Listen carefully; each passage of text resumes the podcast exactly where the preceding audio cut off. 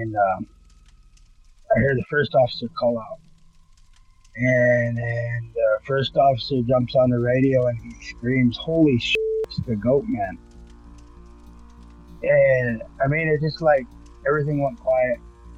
And my, I, I could hear the ringing in my ears and I could feel my heart race. And so I hit my light and I went flying up there.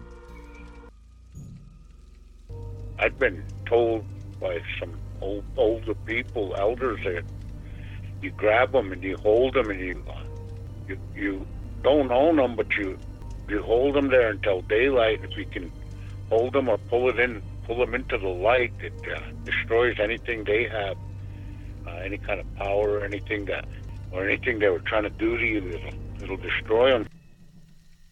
This guy was like bouncing, like you know, like how you, you see people kind of getting ready to jig. You know how they kind of bounce yeah, he was like that way. He was just kind of bouncing, and he was just kind of going back and forth from one foot to the other, and uh, and he just kind of turned sideways, and he turned back over to the other way, and and uh, he took off. Holy shit! He jumped in Wanda. This is Lodge Tales. I'm your host, Rod Williamson, and thanks again for joining us on another episode. If you are Native American and you'd like to come on the show to share your strange and paranormal experiences, please consider emailing us at lodgetales at gmail.com.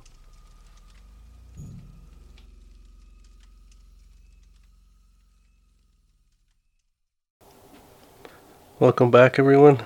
You're listening to Lodge Tales, and I'm your host, Rod Williamson. This week, I got my brother on for us, and uh, we kind of go back and forth about that bucket woman incident up in Oregon, where, well, we really think it's a nun spirit, like a nun that was always bothering those little kids up there. And we kind of go back and forth about that. I let him tell his side, and we kind of, I don't know, basically just talk about it as as both of us experience things there. Them more so than than I, I guess I would say, because I mean I've seen a few things. I mean with the that pentagram, uh, I don't know. I mean, I I was there to see the window slam and talk to my niece about it and everything, and it, it is pretty scary. But we talk about that. Then afterwards, he goes into talking about our dad's house. You know that that spooky house in Browning there, that flood house. And so, anyways, uh, he tells a lot of stories about his experiences there. He talks about this um, when his wife was getting her feet tickled one night. Those are always creepy stories. And uh, hearing people in their party. Another time he talks about when a toilet paper roll come flying out of the bathroom and hits one of his wife's cousins in the head. and uh, there's also this man looking at him from the window after he locked, because he'd lock the house up and crawl out a window and leave the window open, no key to it. That's how he'd do it. As well as locks are kind of faulty at the time too. Well, anyways, he, that thing that was looking at him was from inside the house after he had already cleared it all out. They were already getting ready to leave, and yeah, it was looking at him from the inside. Then um, his our sister-in-law was there and she was staying with him. She's just a little girl at the time and she went to go sleep in that. What we don't mention in there is that the the old woman uh where where our sister-in-law went to go sleep, that was my grandma's room. Where they're talking about. We don't mention that in there, but that was it. And also, I said during our our podcast, our our uh, conversation that I had the pictures up for that bucket woman house. I went back and looked, and I realized that I didn't put them up there just yet. That I meant to. I, I got them all saved and ready to to get put on. But uh, yeah, I'll go ahead and do that within the next few days as well. So we'll have those on there for you guys to look at. That, that bucket woman house is a crazy place. So uh, if you haven't checked out the website yet, I encourage you all to go look at it. You can leave a voicemail there for us. Like if you have a short story you just want to get on, you can do that there, you know, and leave leave a message or or whatever saying you know, post as is or edit it down to get the names out. Well, whatever you want, you know, you could you could do that there. Or you could just leave a a message there like type a story out, you know. And I'll get it all the same. I could read that off on on the show. Or preferably you could contact me and we'll set up an interview. You could come on and tell your stories in person. And again, the same rules apply. You can be as anonymous as you want. You know, you don't have to say your name or you don't have to say anybody else's name. It's just whatever, you know. Whatever you're comfortable sharing. We're we're interested in the stories. You know, getting out there for everybody to hear.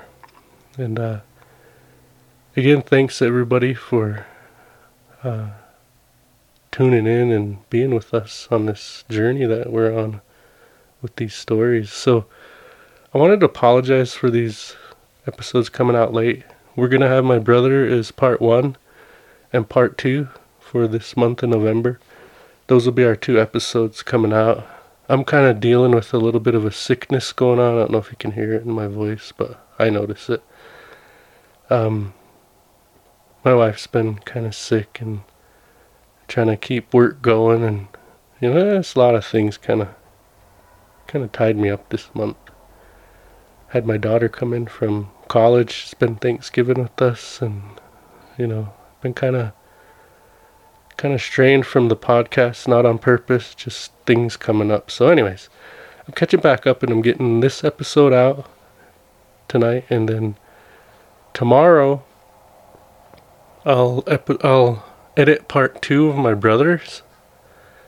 Also, we'll be getting uh well what I wanted to do was release part one of my brother and then tomorrow release the Patreon only episode with Wade Running Crane and he talks about a shape shifting Bigfoot in that one.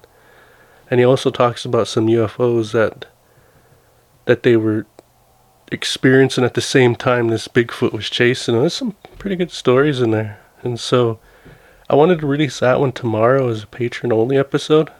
And then probably the following day, get my brother's part two out. And I'm also calling him tomorrow to finish recording the rest of his stories. He has more. And he might have a, a four part series on his as well. So we're going to get all those out. And then coming down the road, I want to. I've been meaning to get back with Angelo Bullplume and I had one of my friends say, you know, get him back on. I want to hear more of him. So I've been thinking about that. I mean, I, have had him on my radar for a while now, and I think I'm finally going to pull a trigger and give him a call and set something up to see where we can continue with his and his wife's stories. That would be that would be good. He tells a lot of good ones about Heart Butte. So yeah, uh, expect that in the near future. And also, I finally talked my wife into coming on the podcast and sharing some of hers. She has some really good ones too. So, so yeah, stay tuned for all that. And thanks for being here, everyone.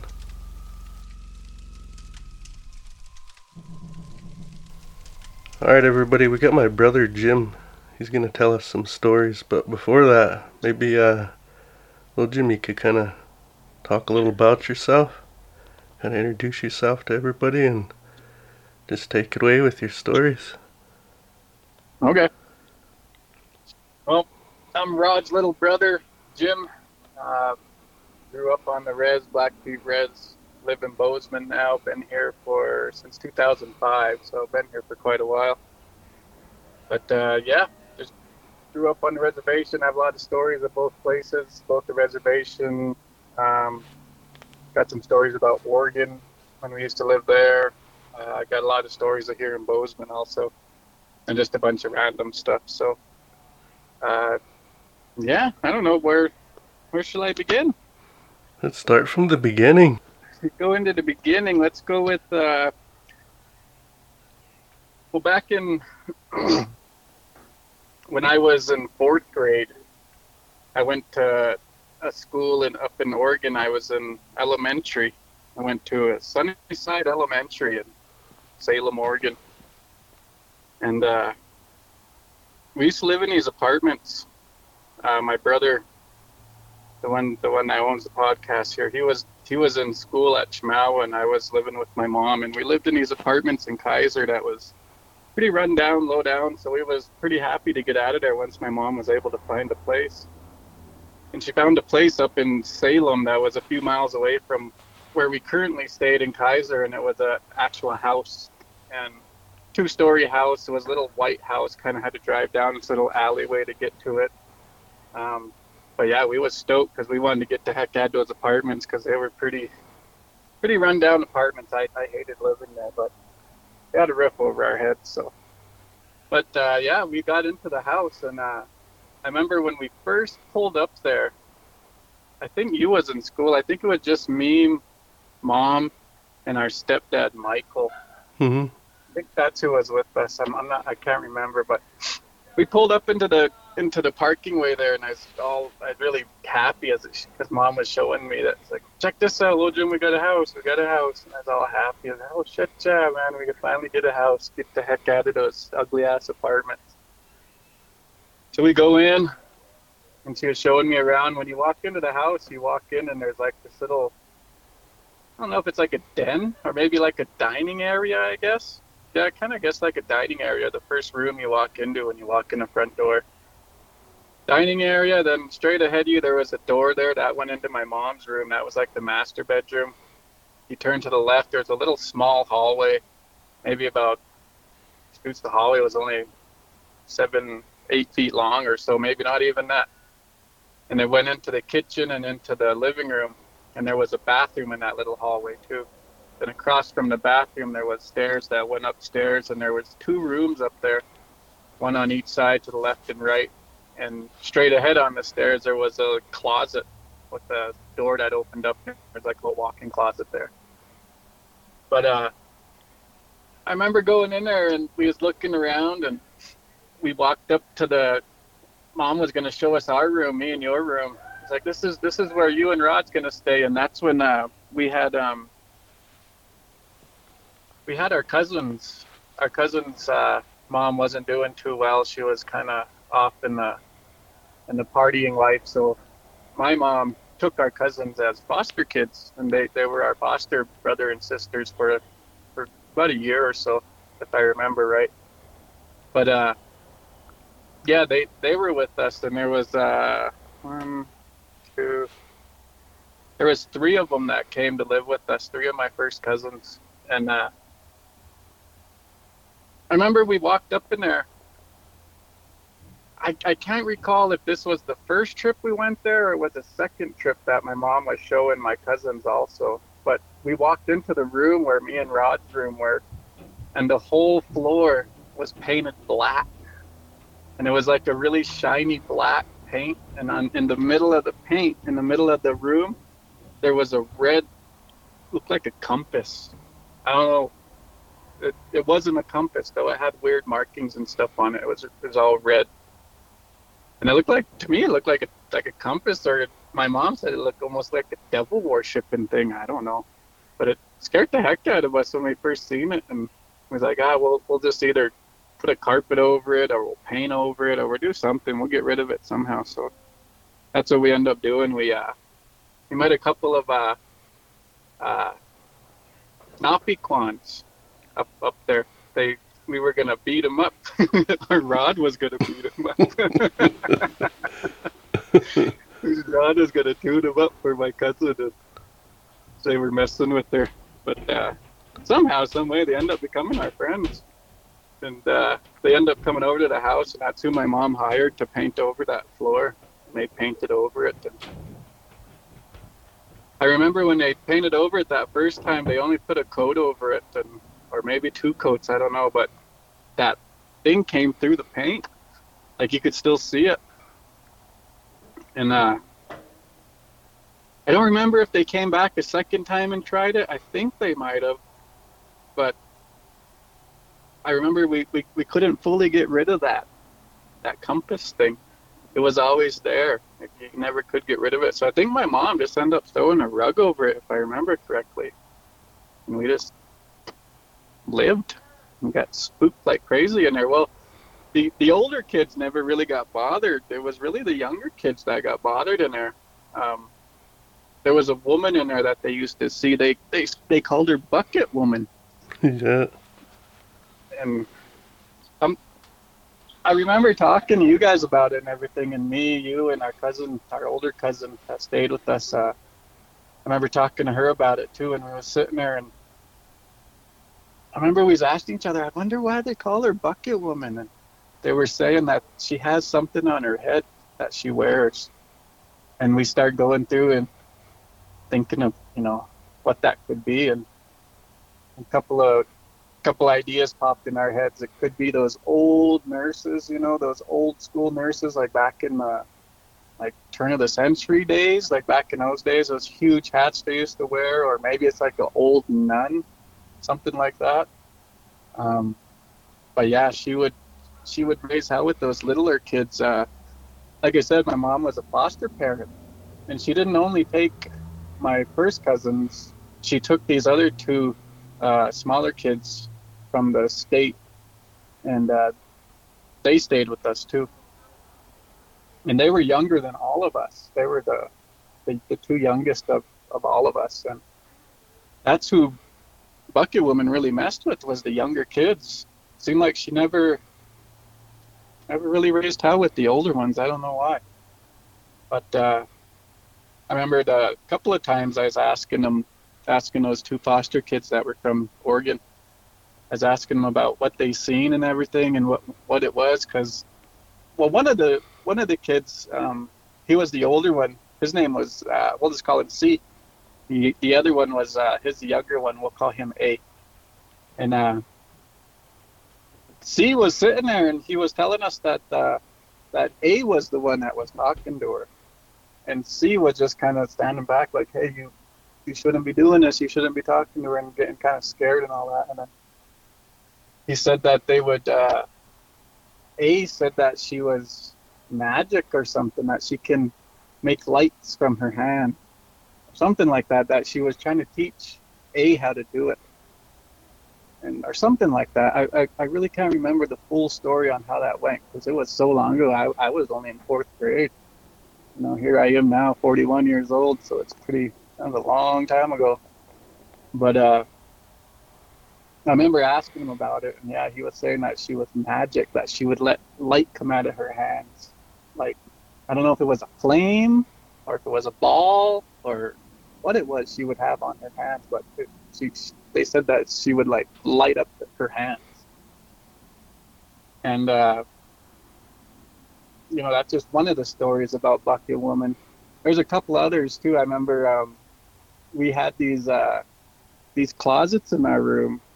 They they weren't full walk-in closets. They were kind of like half closets, but they were really long. They they were dang near the the length of our room, but they were really they weren't deep and they weren't tall you, you couldn't stand up in there. You, when you walked in the door there, you had to duck down and almost crawl. But you can go way the heck back there. It's a lot of lot of room in there. And uh, I remember uh, my uncle Pooch, God rest his soul, he was up there one time. he got scared in there. I forget what he got scared of. I, I I don't even remember. I think I came back from school or something, but I remember you told this story too, Rod, when you were talking about it. When Pooch got seen something or something in there, he wouldn't talk about it. Uh, he just wouldn't. yeah, I, I remember. I don't know if I was there or if I remember coming back from school and you guys were all laughing at him or something. But I remember that day when you guys were telling me about that. Yeah, that that house was something else, man. Just just the land it was on, just how the there was a huge tree in the back of there too, where me and my cousins we made like a tree fort back there in that huge tree. I don't know. There was just something about that place that just didn't sit right, and I always boiled it down in my mind that you know maybe Bucket Woman was you know she probably wasn't stuck in that house. She was probably stuck on that land.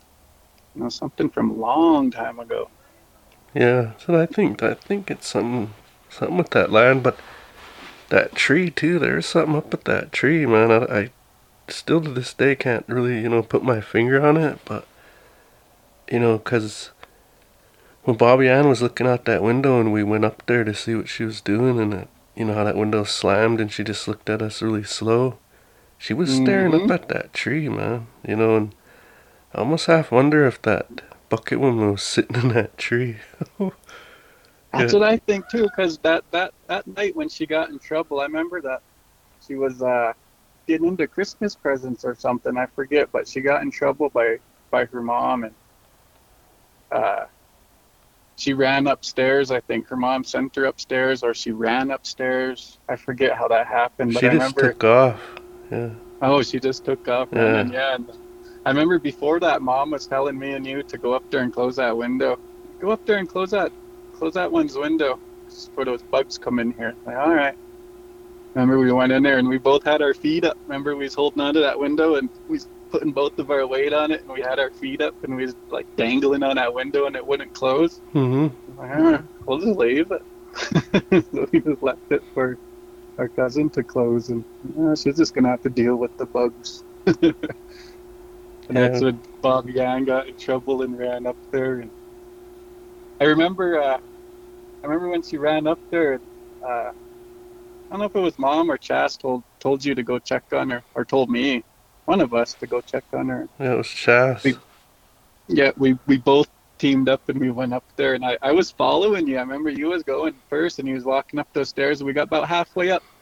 And then you kind of slowed me down. He was like, wait, wait, wait. And we start listening and we kind of crept up to that top stair and we was both sitting there levitating, trying to listen and see what she was saying. Mm-hmm. And I remember peeking around that door. You you peeked around it, and I peeked around it, and we was sitting there looking at her. And then when she, I don't know if she even noticed us there or what, but like she slowly turned and like looked at us all spooky looking, like a scary movie. Yeah. Looked at us all spooky looking, and then that window just slammed shut behind her. Holy cow, man, that scared the hell out of me, man. I took off running. I remember you took off running too, and then you stopped about halfway down the stairs and was like, "Oh shit, my niece is up there. I'm going to go get her." And you ran back up there and grabbed her. Well, I remember, remember Chas? I wasn't going.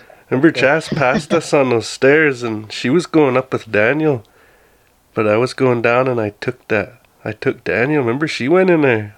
Like we wouldn't Oh, go in there. Went and got her. Yeah, we stood at the bottom of the stairs, and I was holding Daniel, and you were peeking around that corner way down there, down at the bottom of the stairs, and I was standing right in the middle of those stairs at the bottom, but you know, on the floor, and looking mm-hmm. up. And I remember thinking when I was holding Daniel, holy Christ, that Chas is brave, man. God damn. She doesn't even know what the hell we just seen, but she's just going right in there, boy. All she's seen is us panicking and hauling ass out of there, and Get her go. I remember thinking, oh, gosh, that's as brave as her. Yeah, a mother's love for their kids, man. They'll do anything for them. Remember, she said, "What's wrong, my girl?" She went walking in there and brought her back down. But I, I remember going up those stairs when we were listening because I wanted to kind of hear what else she was saying. But she was saying, "Uh, yeah, my mom's mean. Can you just take me away from here? Yeah, just take me away." Oh, Yeah, I remember that. I remember her saying, uh, she was saying, "Bucket woman, can you just take me away from here?" And she was looking out that window, and it was all dark. And it was Mhm. just- holy cow, that gives me chills just thinking about it. yeah, but uh, you know, the way she said everything, we, because later on when she when it showed up and Daniel was, uh, you know, he was just a baby. What was he about? Geez, a year, year and a half old. Bobby Ann must have been about three or so. But I remember that night she said, "Yeah, Bucket Woman's magic." Because I was asking her, "So what does she do?" She, she can make lights come out, like you were saying, can make lights come out of her hands. They're like balls of light. Oh, really? Like, I was just listening to her, man, because, you know, she was so young that those kinds of things don't pop into a kid's head. Like the things she Mhm. was saying, there's no way. Like, kids are so innocent. They don't, you know, that, ah, their heads are filled with really childish things, not stuff like she was talking about. Yeah, exactly. And another thing you got to realize is this was back in way back before we had internet. Yeah. So this was back way before we even had cell phones. Yeah, this was what in oh geez, about 92? 93, Yeah, some somewhere in there. Yeah.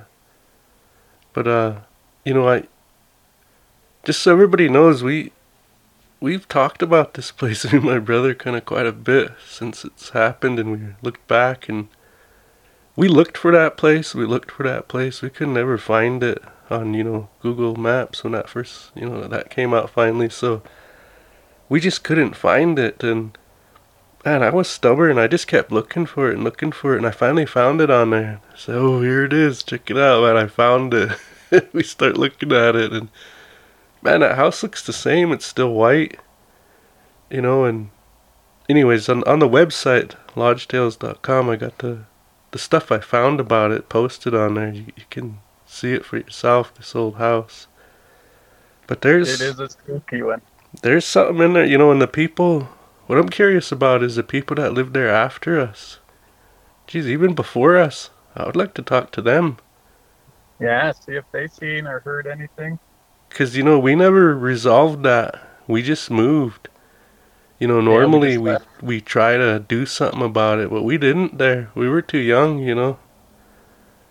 I mean, mom had some of that medicine she was given, you know, but she never really used it. So Mm-hmm. only in times of really really great need would she use it so i mean yeah we never we never did anything about it and for all i know it's still there Yeah, I think it is. Because that Google Maps gets updated quite often. I'm pretty sure it's a pretty recent photo of it. no i mean that spirit that messes with those kids in there pretty sure that thing Oh yeah. you know for all i know it's it's still in there Yeah, I remember too. Uh, when that same day when mom, that first day when mom brought me up there to go look at it, after we went and walked through it and everything, and she showed me where our room was going to be, our cousin's room, everything. We end up leaving, and you have to back out of there. And we was in that old, uh, oh, what kind of car was it? That great big boat she had. It was that brown boat, two door boat. Oh, yeah I forget what kind of car it was, but we was in that thing, and I was in the back. Michael was driving, she was passenger, and we backing out. Got onto the um, to that alleyway that we was in, and start driving away. And if you look at those pictures, if if you posted the picture of that house on your website, Mhm. there's a um, there's a window right there on the second floor. That window up on top that you see in that picture, that was me and Rod's room. That's that's the window that that was in, in our bedroom. And I remember when we was leaving there, I remember looking back at the house because I was really happy. I was like, dang, we finally got a house, and I was really happy. And I remember looking up at that window and seeing somebody standing in there, and they had something like a weird thing on their head. I didn't put two and two together though, and you know, I I, I never did really think about it till you know maybe just a few years ago when I start when we really start talking about it when it start I start putting two to two together and thinking, you know, maybe I've seen Bucket Woman too. Maybe she just showed me, she showed herself to me just that once, and I never did see her again though. Yeah, see, I never seen her. I just experienced those things and heard the kids talking about it. And mom said that it would sound like those two foster kids were getting flopped around on their beds too sometimes. Said you could hear them like uh, almost like whimpering or something, like they were scared, and she'd go check on them, and nothing, they, you know, nothing would be wrong. So she would just go back to sleep. Mm-hmm. Yeah, the she that Bucket Woman really messed with the younger one. A, A would always, he, he would always come crying to mom about stuff that he's seen, that he heard. And yeah, it would be good to get mom on here if, if you can actually get her to record a video. Oh, I bet you she has a lot of good ones about that house. Yeah, I, one of these days I'll try to get her on, but she's, you know, she's shame. She don't want. Yeah, maybe I can. Yeah, maybe I can. Uh, hopefully soon get her, get her to sit down with me and. Might have to go to her house and bring all this equipment in there and just do it right there at her house, or Yeah, you know, she might she might talk to me on the phone. I mean, she goes to sleep pretty early, and I work early, so it's kind of a timing thing, and I don't know how I'd be able to, you know, side, you know, the logistical. I don't know whatever the schedules aligning for all that. I might just have to head up there and talk to her right there. But she even Yeah. said that when she was bringing you guys in there for the first time that she seen that woman standing on the top of those stairs. Mom said she looked like a nun. So that's why, you know, I and, and plus when Bobby Ann was talking, oh yeah, I didn't finish talking about that, and she said she's magic. I says yeah, and she said well, Daniel don't like her, and I said why is that? She said he's scared of her. Said oh how come? She said I don't know. So oh probably because when she came and she was showing us she was magic, I I gave her a hug when she came in. I gave her a big hug and I told Daniel hug her, and he, he wouldn't do it. He's shaking his head no because he was scared. Come on, you don't have to be scared of nothing. Just hug her. And so he reluctantly went over and kind of put his hands on her and, and hugged her. And when he backed off, who his hands are, she said his hands are full of blood. And so I had oh. to, I had to bring him downstairs to that bathroom, and I had to wash the blood off his hands because he was scared. Then we came back up, and when I remember asking her about it, and so well, how does she look? She's got this thing on her head, looks like a bucket and she wears these long, uh, kind of. Well, I don't remember her exact words, but what she described was somebody in uh, robes. Yeah. You know, like long, flowing, like a robe, not a dress, but like robes. mm-hmm. So, anyways, that that's why I've always kind of thought she was a a nun. You know, and I mean because I never seen her. I just, I I was witness to the, the devil star or whatever it was reappearing. I mean, I Mhm. remember one day, heck, mom and Pooch were up there painting that thing. I came home on a weekend, and I remember walking up there, and they were they were painting over, and like, God, we can't get this thing to go away. And they were really painting. They had black paint, and they were painting over it. And I, I, I remember watching it. I said, "Look, as soon as I put a layer on it, it just kind of comes back through." And I was thinking, well, why don't mm-hmm. you just sand it down? That's what I was kind of thinking, because, you know, we were doing stuff in wood shop, so I, I was kind of used to sanding and everything, and that's how I start thinking, but I never brought it up to sand it, but they were just trying to paint straight over it, and they never could. So you said that Yeah. a couple guys come over and tried to paint it. Well, that means that it was like they tried to paint over it like three times. I don't know any kind of paint that bleeds through after three layers, you know, at least three layers of paint. You can pretty much cover Yeah, up anything with three, you know, four layers. Even even like a like a small little ridge on that thing, you know, four three four layers of paint definitely levels it out. Should anyway. You shouldn't see that thing on the floor anymore after that much paint. It's it's weird. Very weird. You know, if I was to speculate on what the prehistory of that place was before we went there, I bet you anything, man, there was a there was some people that were into that. What did they call a cult? And I bet you anything they were doing that. They were uh, raising hell with things like that. And I bet you they called that that spirit into being, or you know, that's the other kind of theory I have on that. And aside from it being so old, you know, it could have been there, but it could have just been I guess dormant, but I think they might have woke it up, whatever it was, you know. Yeah, somebody was doing something in there. I mean that that that pentagram, that's that's what we can call it. That pentagram is was not normal. It wasn't Mm-mm. you can tell you can tell it, it had it had something with it. It had meaning.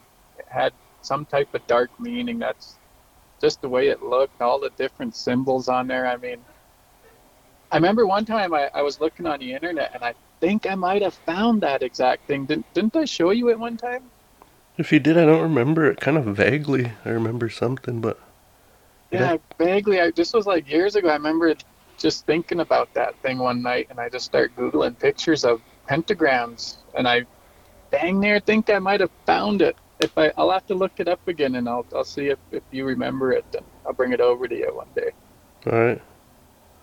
But yeah, that that house was something else up there. Um, I was I was glad to move into it, and I was sure glad to leave it. Man, I didn't have to stay there day after day, you know, 'cause I stayed in the dorms over at Chemawa, you know. I didn't have to, but I'd come home, and then I quit coming home as much 'cause I had whole life going on over there, whatever. But I'd come to mom's house and, and I, you know, in the summers, we'd stay up there and raise hell. But I never did get bothered in there, you know. And eventually, I made my I made a room out in that garage, you know. Mm-hmm. So I didn't really stay in the house. Uh, you know, kids get older, they just kind of do their own thing. But it's kind of how that was. I I felt I always felt something was there, but I could never put my finger on it, you know. Mm-hmm. I remember there was a few times where everybody was gone. I don't know where they were at, where everybody was, but I remember staying there by myself. Geez, about five times, handful of times, you know, and go in that living room, watch TV, and just just feel like I wasn't alone. I just keep looking around, like, huh, geez, it feels like there's, you know. I remember Yeah. that that happened more often than not when I was there by myself. I, I don't think I ever sat there alone with nobody at the whole house and, and felt like I was actually alone. You know, it kind of Yeah. felt like something was in there, but I couldn't tell. You know. Yeah, I know that feeling too. I got that same feeling when I'd come home. Mom and them wouldn't be there; they'd be downtown or something, and I'd come home from school and I'd turn on cartoons and just sit there and wait for them to get there. But yeah, I know that same feeling. Like somebody's there with you, like they're sitting in that living room with you, Yeah. standing in the kitchen, or they're they're they're somewhere near you in that house somewhere, and it's just like you're not alone. hmm Yeah, that was. Remember, when our dogs died died at that place too. I mean, shit. Yeah. I mean, they were sick. They got sick from something. I, I remember what it was, you know, but still, just animals dying there too. It just doesn't add up, you know.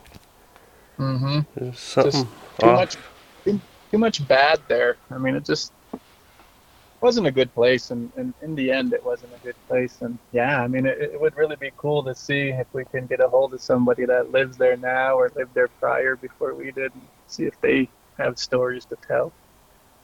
Jeez, if I'm ever up that way, oh, that'd be crazy to stop in there. I don't know if I got the guts to do that. I could follow you. Yep. You know, but still, I'd like to just, out of curiosity, just knock on that door. Hey, oh, we'd probably weird him out, huh? Hey, man, is there Yeah. anything crazy happening in here? We used to live here years ago. See a big nun standing in here, messing at those kids. Get the hell out of here. I don't know how I'd approach that, but definitely it kind of, I guess, piques my interest. I'd, I'd like to know if people, you know, got bothered there too. Pretty sure they would have, Mhm. especially right after we left. yep. hmm Yeah, so that's that's really what I have for Oregon. Um, just that house. I really don't have much to say about Keizer. Really never get bothered down there, staying with our auntie or staying in that other place that we stayed at, those Forest Green apartments. That's what it was. Yeah, was this that place, that house? Yeah, just that one house there is what we got bothered at. Mhm. But uh, yeah, shoots from that point. That's when I I end up moving back home. Grandpa came up and picked me up. I came back home and stayed on the res and graduated from high school from there. So I was there from sixth grade all the way to twelfth, and uh, yeah, there's a lot of spooky stuff that happened there too. There's uh, well, back in uh, see, back in '99 was when I met my wife. Been together ever since. And uh, when I first met her, we had a we had a child in '04, and '04 we had one, and '02 we had one, '07, and 2012. But our first one in '02, she was. Uh, we was staying in Heart Butte for a little while there, and staying in, a, in our with our in-laws or with my in-laws, and it was just too tight in that house, so we wanted to move to, to a different place. And my dad actually let us stay in his place because he was it was this three big three bedroom house, and he was staying with uh, his sister, my auntie, and because it was winter time, and he didn't like being in that house all by himself and all that stuff. So we just went up and he started staying with uh, my auntie up by the school, and uh, he he told me and my wife that we could go ahead and live in there for a while. Like, all right, thanks, thank you, Dad. So we we went ahead and moved in, and uh, start living there and stuff. And that first night we moved into that place, uh, we had a bunch of boxes that we had out. Like we were just moving in. We didn't have no furniture in there or anything like that. It was just a bunch of like boxes of dishes we had sitting in the kitchen and um, some boxes of clothes sitting in the kitchen. All of the boxes were in the kitchen. We we just kind of stacked them there, and it was it was already getting late, so we wanted to go to sleep. and We was going to continue it the next morning, and uh, we go to lay down. We went into the dad's bedroom, that that uh, northeast bedroom, and we were sleeping in that bedroom, and uh, we go to lay down, and that when that heater kicks on in that house, it's really a loud, loud heater I mean, when it kicks on, it's really loud. Like you could really hear it throughout the whole house. And then once it gets to fully heated, it'll start blowing air, but it's still loud. And it stays loud until it shuts totally off. And the heater kicked on. And when the heater kicked on, I was laying there and my wife was sleeping already. And I just kind of closed my eyes and the heater kicked on and we were sitting there and I heard one of those boxes. It sounded like a box on linoleum floor.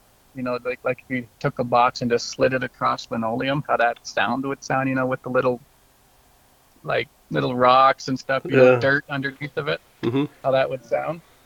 And that's what I heard in that kitchen. It sounded like one of those boxes just got pushed or kicked or something all the way across that floor and it hit that other side of the wall. Hmm. Like it was loud. You heard it just, and then it hit the other side, and boom, it hit the other side, and you heard some uh, silverware falling. And I'm like, oh, what the heck was that? So I got up and I went in there and turned all the lights on as I was going in. I was really spooked because it was all dark in there and everything. So I was turning all the lights on as I was walking in there. Turned on that kitchen light. Shit, everything was still the same way. Boxes were all the same. Nothing was moved everything was all the same. And what the hell's going You know, I was trying to put it together in my head, like, what the hell made that noise? But shit, I couldn't come up with a uh, good excuse for it. So my wife got up too. We was all we was all looking around and stuff. But yeah, couldn't come up with a good explanation for that one. And uh, so we go and we lay back down. And uh, we go and lay back down on that on our bed and that heater shut off. It was it was enough time and for us to get up, go in there, see what's going on. The heater was still going. It was loud. And as we was in the kitchen, the heater turned off. So it got quiet in the house again. And that's when we went to lay back down. We was like, oh, you know, we just we were spooked and everything, but it was maybe one in the morning, so we were so tired we just wanted to go to sleep. So I'm like, oh well. Went in the other room, shut the door, and turned the lights off. We went back to bed. And I was laying there and I was almost going to sleep again and that heater kicked back on again. And it got really loud in there again. And I was really laying there and that, that air started blowing after about a minute or so, that heater warming up, the air started blowing. And my head was right next to that vent, vent on the floor. Mm-hmm. And I was really laying there and I just, that air was blowing on my face like that. And I, I started hearing people talking and I got really quiet. I like I start I start thinking, you know, maybe maybe it's my heart beating, you know, maybe I'm it's so quiet, or maybe I, I don't know. Maybe, I start trying to think of things why I was hearing people talking, trying to justify it. And I was like, no, there's nobody in here. There's nobody in here at all. Just me and my wife. And you can hear there must have been like when that heater kicked on and that heat started blowing out. Mm-hmm. There was probably it sounded like at least seven to ten people in that kitchen partying. They were all having fun. They were like people talking, like like like girls and guys. You can hear them all having fun in there, but you couldn't make out what they were saying. They were muffled, but you can tell that there were voices in there, and they they would laugh, they would all talk and have like they were partying. And I turned over and I shook my wife. Hey, do, do you hear this? Do, do you hear what's going on in there? And she like got quiet and she she heard it too, and she said, "Well, what the heck's that about?" So I got up and again, and I was scared. There's like, you know, that box just got kicked across the room, and I was scared to walk in there. But then when I get scared, I, I, the scaredness only lasts for so long, then I start getting mad because I, I don't know, I just get angry when I get scared, and I start getting mad. So that's when I just busted in there. You know, I wanted to see what the heck was was in there, so I busted into the living room and into the kitchen and all that, and then nobody there. All the boxes feel the same way. Nobody partying. It was just quiet in there. All the lights were off. It was like nobody around. And me and my wife were sitting there looking at each other like, what the heck? Hmm. This was the first night you guys moved in there or slept there? The first goddamn night. first dang night. It, then all the other times, I mean, we, we stayed there for, it must have been at least until that spring, about half a year or so we stayed there. So we stayed there through the winter. And uh, dad wanted to come back in there around spring. So, and uh, I think that's when grandpa was staying with us too. Grandpa was starting to decline, you know, he was getting really old and stuff. And he was staying with us Yeah. and we was taking care of him and stuff. And my dad wanted to get back in there. Like, okay, and we we ended up uh, moving back out to Heart Butte that time. But in that six months we stayed in there, holy cow, did we get bothered in there? We had a uh, one time we was all sitting there, me and my wife, and she had some of her family there, and we were all sitting there. We was watching um.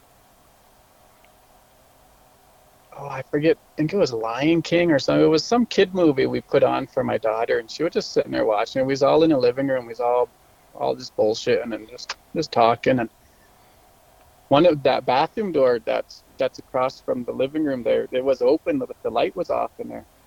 And one of my wife's cousins was sitting on the couch that was directly across from the door, from that bathroom door. hmm And we was just sitting there talking. We was just all bullshit. And I, I forget what we were talking about, just telling stories. And next thing you know, a roll of toilet paper come flying out of that bathroom and hit her on the head. it, it hit her on the head, and we, we all stopped because I think uh, one of Tracy's boy cousins was right in the middle of a story when that happened. And we all just froze and was like, whoa, what the heck was that? And, like, I thought somebody was in that bathroom messing with us. You know, I thought maybe a kid or something was in that hiding in the bathtub or something. So I went running in there and I ripped that bath that curtain open. Shit, nobody in there. Ooh. Nobody at all. And her cousin was sitting there. She's like, "Where did that come from?" I said, "It came from right here. It was sitting right here." Dang man, so something threw that toilet paper at her when she was sitting there, not not expecting it. That was crazy that night. And that on that same night when that toilet paper come out, we was uh we went back to bed. We that was probably about a month or two after we moved in when that stuff started happening. Because there, there, there was a time there when we didn't get bothered, and uh, but about a month or two after we moved in, we end up switching rooms to that that southeast room because Mhm. dad's room was just I, I don't know we, we, kept hearing those people partying every time during the nighttime when that thing would kick on Mhm. I would hear those people talking in there. And it just it just became normal after a while, you know. Shoots, you heard it dang near every night, so just didn't even bother me anymore. So, but she wanted to get out that room. She was thinking maybe it was the room, so we moved to that other room, put our bed and stuff in the other room, and uh, that same night when that tissue came flying out at her cousin, everybody went went home. You know, we was shutting down shop closing all the doors, locking everything down, making sure everybody was safe, and we was gonna hit the sack. And my baby, my youngest one, she was only maybe a few months old, about three, four months old at that time, and she was sleeping in the back of the bed. Like we had a bed that was uh, against the wall, and she was sleeping against the wall, so we, she wouldn't roll off and you know fall off the bed or anything. So we put her against the wall my wife slept in the middle and I slept on the outside of the bed. And uh, we went to bed that night and I was almost dozing off. My my daughter, she fell asleep and my wife fell asleep. I was almost dozing off. And then my wife like elbowed me. And she's like, quit. And I I woke up, I like I opened my eyes and I looked at her and it was just pure dark in that room. You couldn't see nothing. I was like looking around, I was like, huh, maybe she's just dreaming. You know, maybe she's in a good dream or I don't know. I, I, I didn't really think nothing of it. So I almost started dozing back off again. Then she kicked me. And she kicked me on my leg and she's like, Jesus, I told you quit. And I, I like stopped and I sat up in that bed and I looked at her and I was like, quit doing what? What are you talking about? She said, quit tickling my feet. Ooh.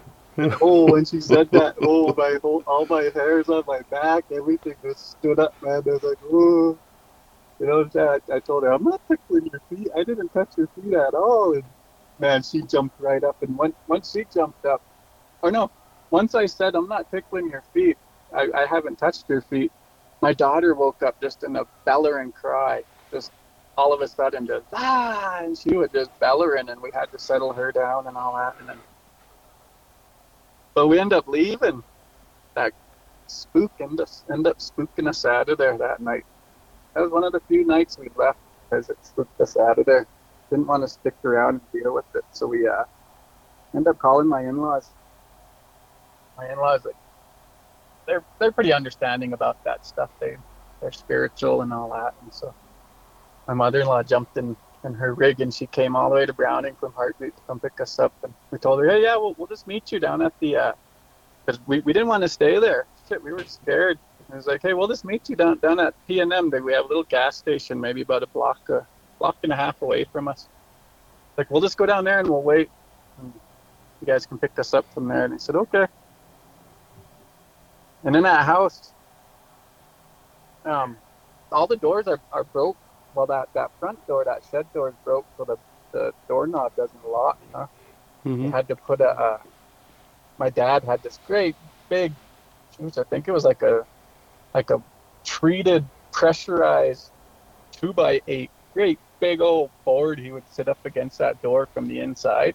I mean, shoot, you would need a goddamn hit it with the truck in order for that thing to break. But he would put that against the door, and that's how we would lock it we'd lock it from the inside. Then we'd go around and lock all the other do- the back door and lock all the windows. And then we'd go to my dad's room, that uh, northeast room, and I'd crawl out that window and I'd leave this one window open. So when we came back in the next day, I, that, that's how I'd get into the house.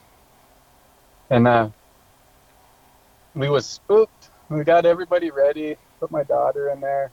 Let my wife and them all outside, and I locked that door, and they were outside waiting for me. And I went through that house, shut all the lights off, made sure all the windows were locked, and shut everything down. TV was off, everything was locked. Walked into Dad's room, and I, I was scared right then and there because I was the last light I had to turn off was that light, and I had to run to that window and still jump out it. Mm-hmm. and I was scared because shit, I already, you know, all that shit that was already happening. I sat there and I looked at that window and I took a deep breath and I was like, all right, fuck, I got this. So I shut the light off and I bolted towards that window and I started making my way out it. And once I crawled out it, it's it's kind of a drop. There was a tire down there that I leaned up against that that house so I can step on that tire and step to the ground. Mm-hmm. I made it out to that tire and just as I stepped on that tire, I reached up and my head was already looking down. I was I was looking down to see where I was going to step but I reached up to grab that window and I just gonna pull it closed. You know, you just pull it down and it'll close it. Mm-hmm. And my head was already looking to the left and I was looking down to where I was gonna step. At the same time, I was pulling that window closed. And when I stepped down and as I sliding that window closed on my right side, my right per- peripheral vision, when that window closed, Mm-hmm. shit, there was somebody looking at me out that window. I seen a face like he was looked at. It was a dude. It was some guy. I don't know who it was, but he looked like a white guy. And it, I, I just seen him at the corner of my eye. I seen his eyes, and I seen his hair, and I seen his white complexion. And I got scared, and I didn't want to look at him. I just, I just kept going. I just shut that window, and I just kept walking. And I got out to the road. My wife and them were waiting on the, on the north side of the house. And uh, they're like, "Is, is everything good?" I'm like, "Yeah, yeah, it's all good." And we're just gonna start walking away. my wife turned around and she said, "Hey, that window's open." Oh, Fuck! I turned around and that fucking window was open in that in that room we were staying in that south uh, southeast room, and none of them were open to begin with. And it was just dark in there, man. Like it, like no none, no lights were on. I shut everything off, but that window was wide open. Uh, she was like, "You're gonna have to go close that window," and I was so scared, man. It was dark out. And I was like, "Man, I just seen that face." I, oh man, I was so scared, and I was just like, "Man." All right, so I ran down there and I just, I just shut it as quick as I could, and I, I just, I basically closed my eyes when I did it. I didn't want to see that dude again. And I ran up there, I just closed it, shut my eyes, and I turned around and I took off, and we ended up going, going out to Heart Butte that night and staying. But yeah, that was a spooky night, man. yeah, that house. Everybody that's ever stayed there has got a story about it. You know, Yeah. talked Yeah. about it before on the podcast. It's it's one of them Yeah, I think it was just, I think it's just all the, the history in that house. You know, just all the, there's a lot of history there. a lot of drinking. You know, it's, it's A lot of alcohol. Yeah, a lot of alcohol. yeah, all- That's mainly what was really in that house is alcohol. It really, really wasn't no drug life or nothing like that in there. Just Mhm. really alcohol. And yeah, those alcohol spirits can get pretty strong in that house. Holy cow. well, they'll show up too. They're Yeah. just waiting for a party to come join you. Yep, that's what they want. They want you to keep drinking. hmm I remember this other time we was uh it was snowing out. Me, my wife and my baby, my youngest or my oldest, she was my youngest then. Um she was probably about one eh, not even that. About wa- five, six months old or so. Still still this little baby and uh, we had my little sister in law in there staying with us. Uh my wife's youngest sister she was staying with us in there and she was just young and she was learning how to how to write like she found a pen somewhere in that house and there's some s's drawn all over the place because she was learning how to write her name so she's s s s s s all over the place on windowsills on doors cupboards shoot you name it she wrote an s on it and we sit there and uh we took the pen away from her. Tracy got mad at her for writing on that windowsill and everything. And he got in trouble and all right, time for bed now. And so uh, um, we had another bed made back in Dad's room, back in that uh, northeast room hmm and me and his bedroom was the southeast room. And we told uh, her little sister, we told her, you know, time for bed. You know, you gotta gotta go lay down now. So we told her to go lay down on that bed in Dad's room. She said, okay. She goes in there and she lays down, and me and Tracy were just in the in the kitchen. We're sitting at the table and we was playing crib. Then they're drinking coffee and playing crib. Oh, it's about eleven o'clock at night, drinking coffee, playing crib. And uh, Billy sitting there. Next thing, her little sister come walking back in, back into the kitchen. He's like, "Hey, thought we told you to go into bed. What's going on?" And she's rubbing her eyes like she just woke up. And said, I, "I, I was in bed." She said, "But there's an old lady in there that told me to get off of her bed. She said that I'm messing it up."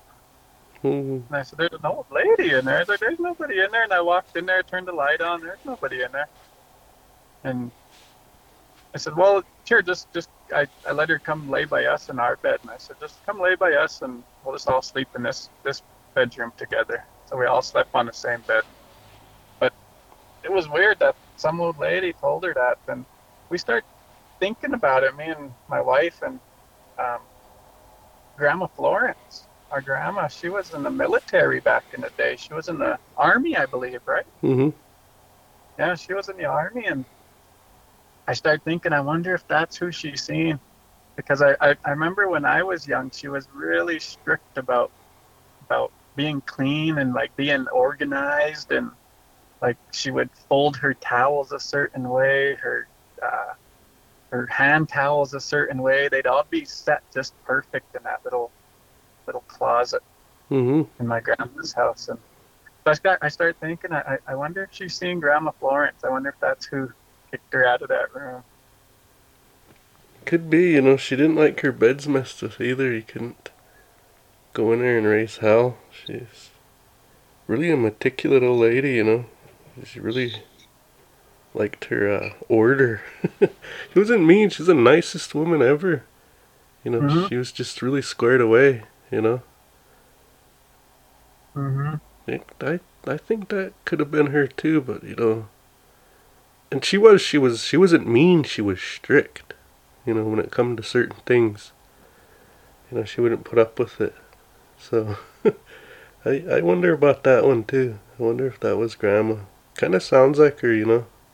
Mm-hmm. That's who crossed my mind when when Sarah told me that she's seen that old lady back there. That was the first time I've ever heard of an old lady being in that house. Yeah. I Usually it's usually it's always it's always shadow figures or that that hat man guy. Yeah. Ooh, that guy's rough. That guy's kind of scary. They uh another story about that house. I remember one time we uh, uh I went to bed. We were we were gonna go grocery shopping that next morning. We just got our big food stamps, huh? He Mhm. was gonna head down to Great Falls and was gonna go shop up.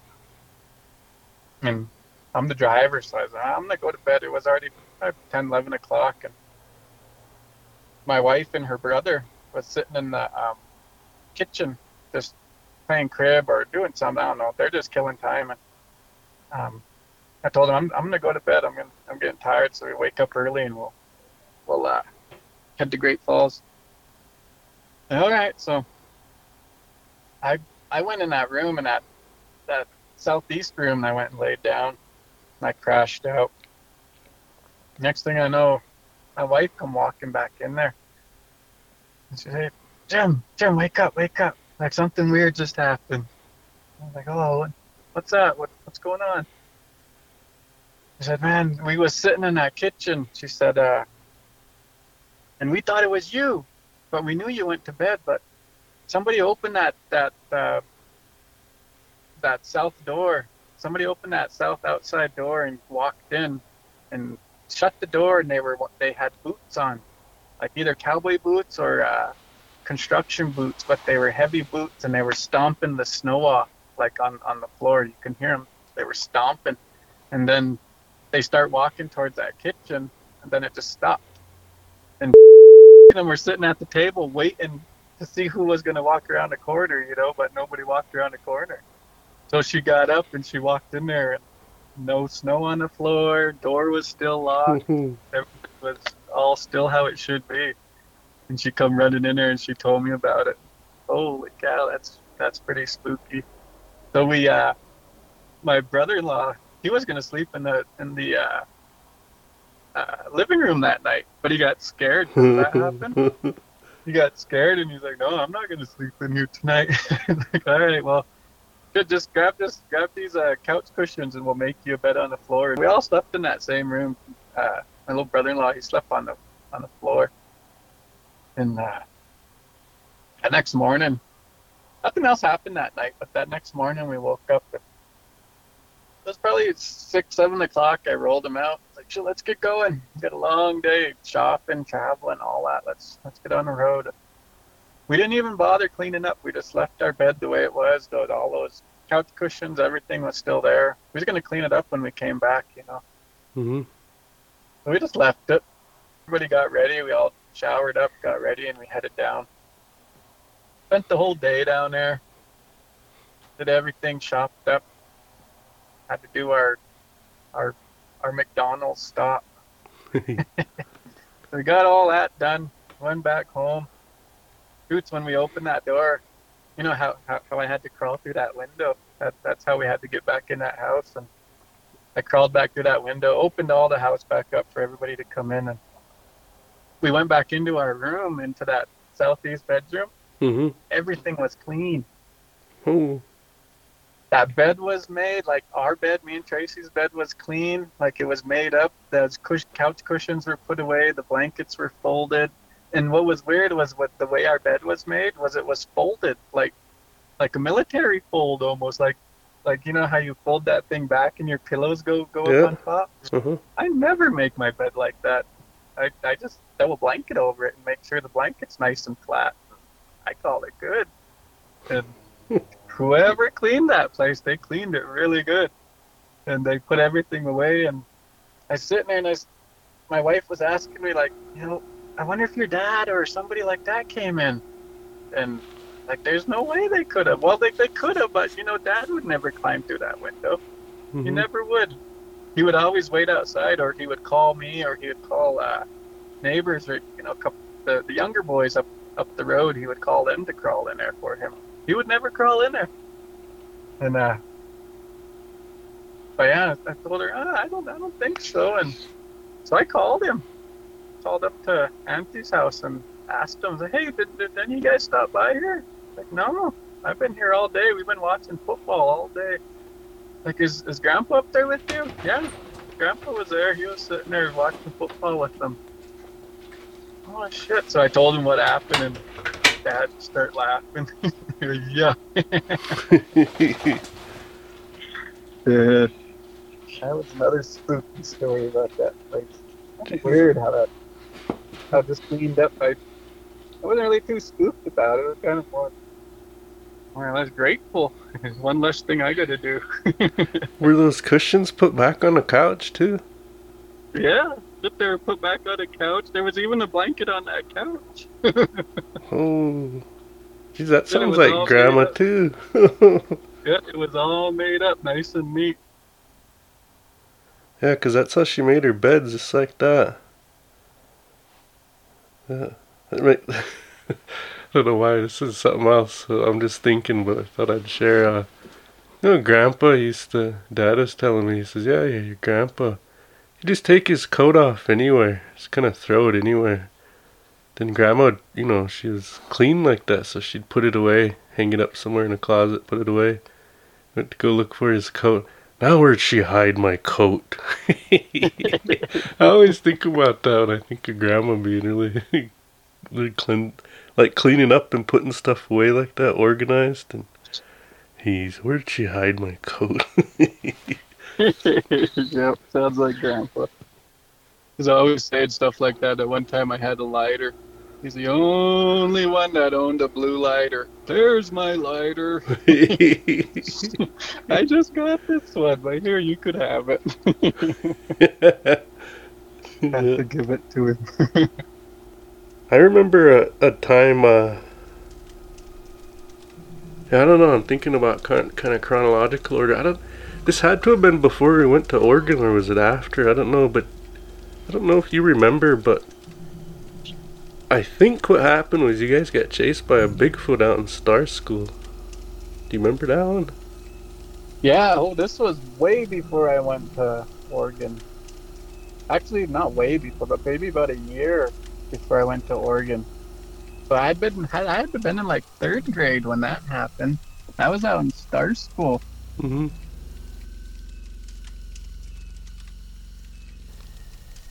So we'll leave that as a little cliffhanger.